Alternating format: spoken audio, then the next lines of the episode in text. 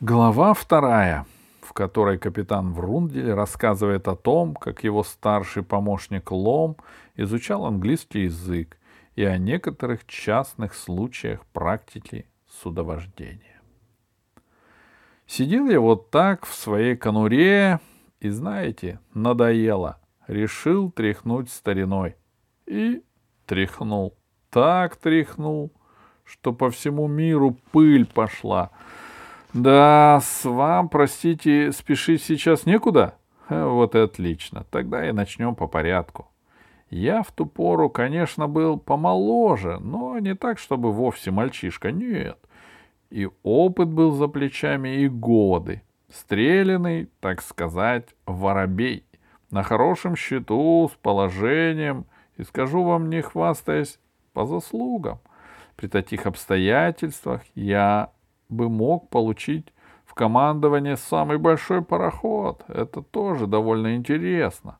Но в то время самый большой пароход был как раз в плавании.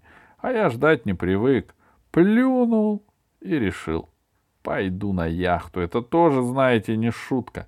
Пойти в кругосветное плавание на двухместной парусной посудине — ну, стал искать судно, подходящее для выполнения задуманного плана. И представьте, нашел как раз то, что нужно. Точно для меня строили. Яхта требовала, правда, небольшого ремонта, но под личным моим наблюдением ее в два счета привели в порядок, покрасили, поставили новые паруса, мачты, сменили обшивку — укоротили киль на два фунта, под... надставили борта, словом, пришлось повозиться, но зато вышла не яхта, игрушечка. Сорок футов по палубе, как говорится, скорлупка во власти моря. Я не люблю преждевременных разговоров. Судно поставил у бережка, закрыл брезентом, а сам пока занялся подготовкой к походу. Успех подобного предприятия, как вы знаете, во многом зависит от личного состава экспедиции. Поэтому я особенно тщательно выбирал своего спутника, единственного помощника и товарища в этом долгом и трудном пути. И должен признаться, мне повезло. Мой старший помощник Лом оказался человеком изумительных душевных качеств. Вот судите сами. Рост 7 футов 6 дюймов. Голос, как у парохода.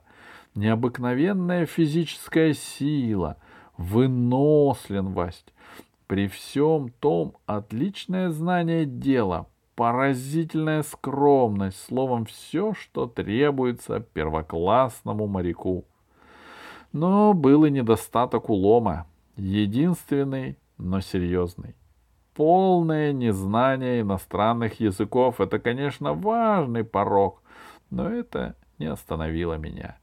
Я взвесил положение, рассудил, подумал, прикинул и приказал Лому в срочном порядке овладеть английской разговорной речью. И знаете, Лома владел не без трудностей, но владел за три недели. Для этой цели я избрал особый, да то ли неизвестный метод преподавания. Я пригласил для моего старшего помощника двух преподавателей. При этом один обучал его сначала с азбуки, а другой с конца. И представьте, с азбукой-то улома и не ладилось, особенно с произношением. Дни и ночи напролет мой старший помощник Лом разучивал трудные английские буквы. И знаете, не обошлось без неприятностей. Вот так однажды он сидел за столом, изучая девятую букву английского алфавита «Ай». «Ай, ай, ай», Твердил он на все лады, все громче и громче. Соседка услышала, заглянула, видит, здоровый детина сидит, кричит «Ай!», но решила, что бедняде плохо, вызвала скорую помощь, приехали, накинули на парня смирительную рубашку. Я с трудом на другой день вызволил его из лечебницы. Впрочем, кончилось все благополучно. Ровно через три недели мой старший помощник Лом донес мне рапортом, что оба преподавателя доучили его до середины, и таким образом задача выполнена. В тот же день я назначил отход. Мы и без того задержались. И вот, наконец, долгожданный момент настал. Сейчас, возможно, событие это прошло бы и незамеченным, но в то время такие походы были в диковину. Сенсация, так сказать. И не мудрено, что с утра в тот день толпы любопытных запрудили берег. Тут, знаете, флаги, музыка, общее ликование. Я встал в руль и скомандовал. Поднять паруса, отдать носовой, руль на правую. Паруса взвились, распустились, как белые крылья, взяли, взяли ветер, а яхта, понимаете, стоит. Отдали кормовой, конец, все равно стоит. Ну, вижу, нужно принимать решительные меры. А тут как раз буксир шел мимо — я схватил рупор, кричу «Эй, на буксире, прими конец, черт побери!» Буксир потянул, пыхтит, мылит воду за кормой, только что на дыбы не встает, а яхта не с места. Что за притча? Вдруг что-то ухнуло. Яхта накренилась. Я на мгновение потерял сознание, а когда очнулся, смотрю. Конфигурация берегов резко изменилась. Толпы рассеялись, вода тишит головными уборами, тут же плавает будка с мороженым, верхом на ней сидит молодой человек с киноаппаратом и крутит ручку. А под бортом у нас целый зеленый остров. Я посмотрел и все понял. Плотники не доглядели, поставили свежий лес. И представьте, за лето яхта — всем бортом пустила корни и приросла. А я еще удивлялся, откуда такие красивые кустики на берегу, да. А яхта построена крепко, буксир добрый, канат прочный, как дернули. Так полберега и отнесло вместе с кустами. Недаром, знаете, свежий лес не рекомендуется употреблять при судостроении — Неприятная история, что и говорить, но, к счастью, все закончилось благополучно, без жертв. В мои планы задержка не входила, понятно, но тут ничего не поделаешь. Это, как говорится, форс-мажор, непредвиденное обстоятельство. Пришлось встать на якорь и очистить борта. А то, понимаете, неудобно. Рыбаков не встретишь, рыбы засмеют. Не годится со своей усадьбой плавать. Я и мой старший помощник Лом весь день провозились с этой работой. Намучились, признаться, изрядно, вымокли, замерзли. И вот уже ночь спустилась над морем, звезды высыпали на небо. На судах бьют полночную склянку. Я отпустил Лома спать, а сам остался на яхте. На вахте. Стою, размышляю о трудностях и прелестях предстоящего похода.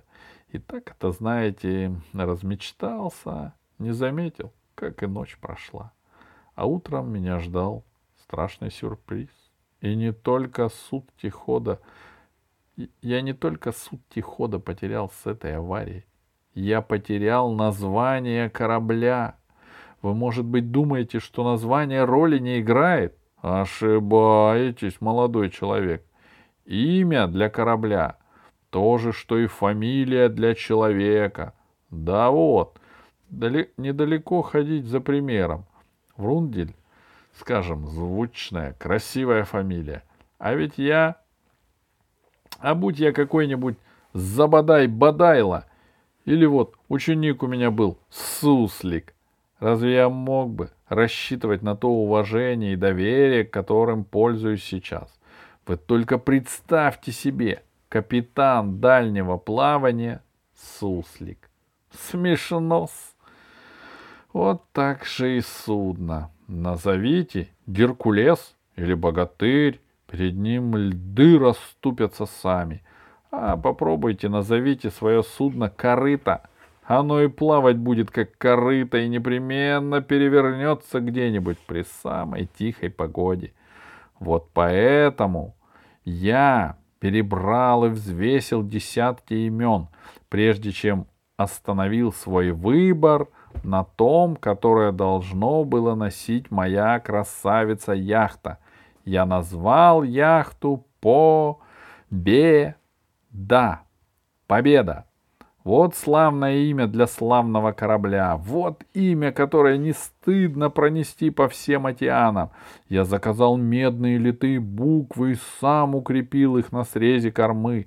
Начищенные до блеска они огнем горели. За полмили можно было прочитать. Победа! И вот в тот злополучный день под утро я стою один на палубе, на море штиль.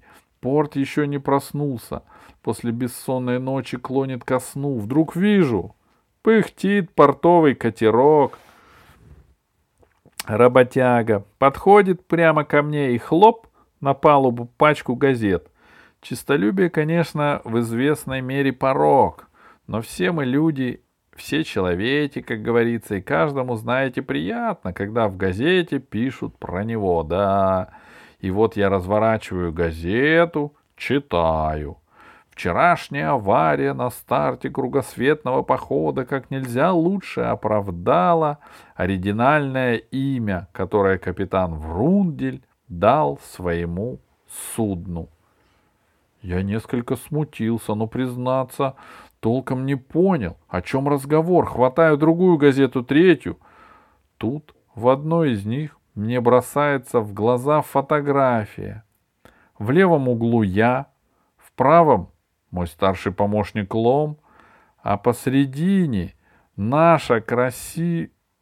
красавица яхта и подпись «Капитан Врундель и яхта Беда», на которой он отправляется.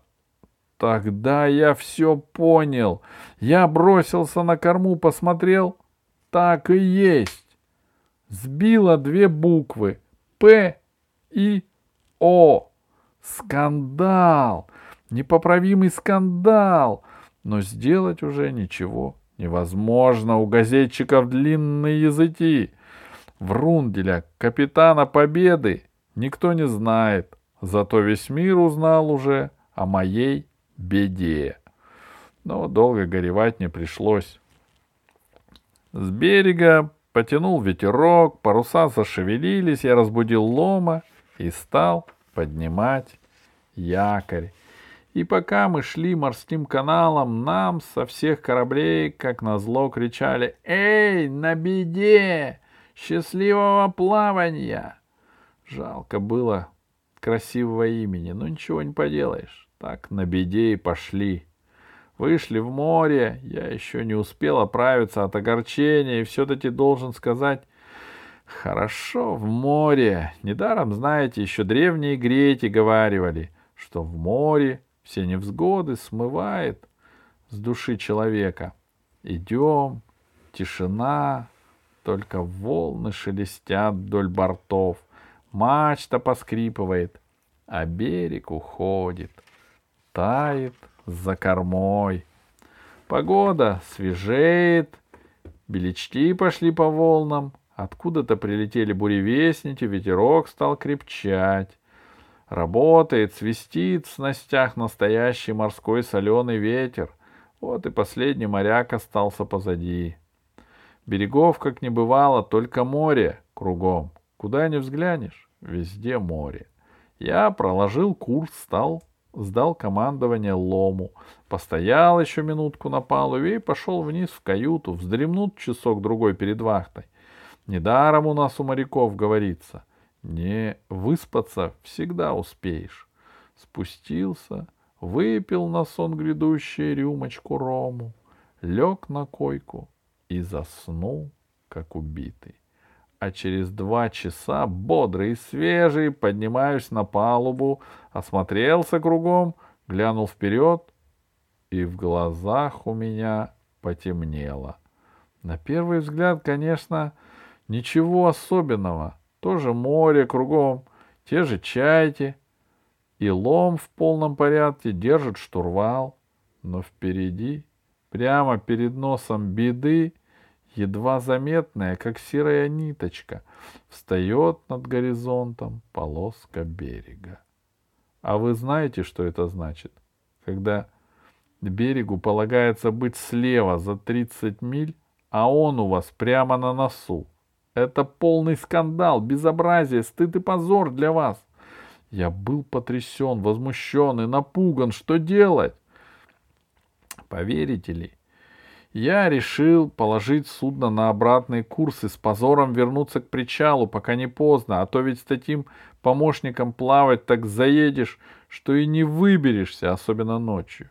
Я уже собрался отдать соответствующую команду, уже и воздух в грудь набрал, чтобы повнушительнее это вышло, но тут, к счастью, все объяснилось. Лома выдал нос — мой старший помощник все время сворачивал нос налево, жадно втягивал воздух и сам тянулся туда же. Ну тогда я все понял. В моей каюте на левом борту осталась незакупоренная бутылка прекрасного рома, а у лома редкий нюх, и, наверное, его тянуло к бутылке. Это бывает. И а раз так, значит дело поправимое. В некотором роде частный случай практики кораблевождения. Бывают разные случаи, не предусмотренные наукой. Я не стал даже раздумывать. Спустился в каюту и незаметно перенес бутылку на правый борт. Нос у лома потянулся, как компас за магнитом. Судно послушно покатилось туда же — а два часа спустя беда легла на прежний курс. Тогда я поставил бутылку впереди, у мачты, и лом больше не сбивался кур с курса. Он вел беду как по ниточке, и только раз особенно жадно втянул воздух и спросил, «А что, Христофор Бонифатич, не прибавить ли нам парусов?» Это было отдельное предложение. Я согласился — Беда и до того шла неплохо, а тут полетела стрелой. Вот таким образом началось наше дальнее плавание.